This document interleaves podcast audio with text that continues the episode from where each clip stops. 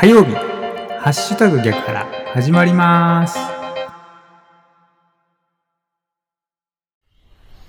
10月27日火曜日の朝です。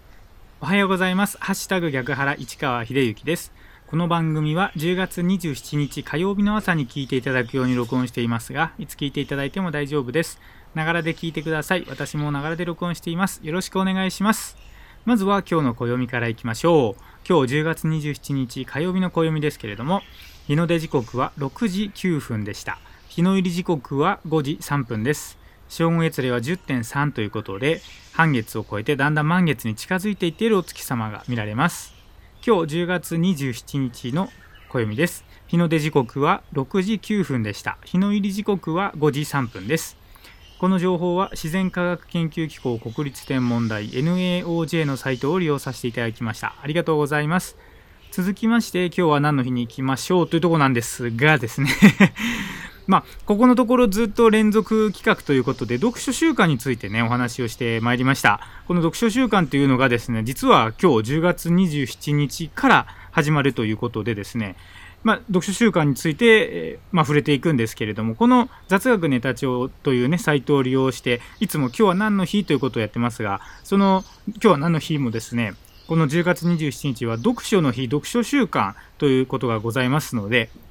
今日の放送はですねその今日は何の日の記事をご紹介して読書習慣の始まりであるということをお知らせしたいというふうに思います。ではまずですね、今日10月27日、今日は何の日、読書の日、読書週間ということなんですが、雑学ネタ帳の、ね、記事を朗読しますので、どうぞお聞きください。読書の日は読書週間の1日目の日。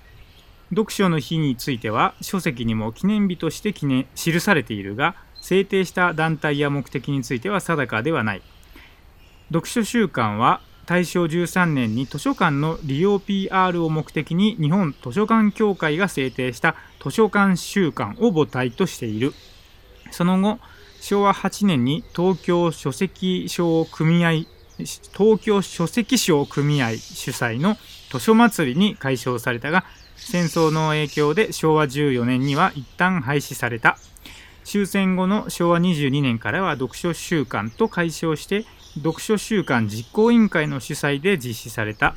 読書週間実行委員会は日本出版協会日本図書館協会取次書店の流通組織その他報道文化関連団体30余りが参加して結成された。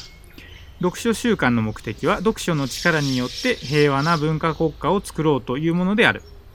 1週間では惜しいということで翌昭和23年の第2回読書週間から11月3日の文化の日の前後にまたがる現在の10月27日から11月9日の2週間に期間が延長された。昭和34年に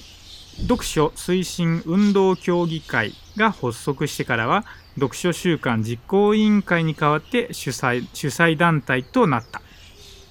ということなんですねでその公益社団法人読書推進運動協議会は東京都千代田区神田神保町に事務局を置き読書週間の標語やポスターイラストの募集などを行っているということですね。で、この読書週間に合わせてですね、この10月27日は読書の日でもあるんですが、文字、活字文化の日ということでもあるんですね。これも雑学ネタ帳からね、ちょっと読んでみようと思います。日付は読書週間の1日目の日にちなむ。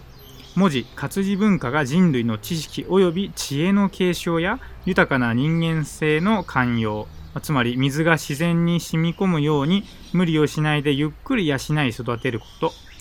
健全な民主主義の発達に書くことができないものであり国民の間に広く文字活字文化の文化についての関心と理解を深めることが目的。また知的で心豊かな国民生活の実現に寄与する日として出版活動への支援などが行われるということなんですね。まあ、明日からもまた読書習慣については触れていこうと思いますが、とりあえず今日のところはね、今日が読書の日、読書習慣であること、そして文字活字文化の日であることをお知らせしまして、今日の番組としたいというふうに思います。はい。ということでですね、今日は10月27日ということで、今年は残り66日でございます。残り18.0%ということで、一日一日を大切にしていきたいですね。はい、ということで、今日は火曜日ですね。今日も元気に過ごしていきましょう。お仕事行かれる方、いってらっしゃい。行ってきます。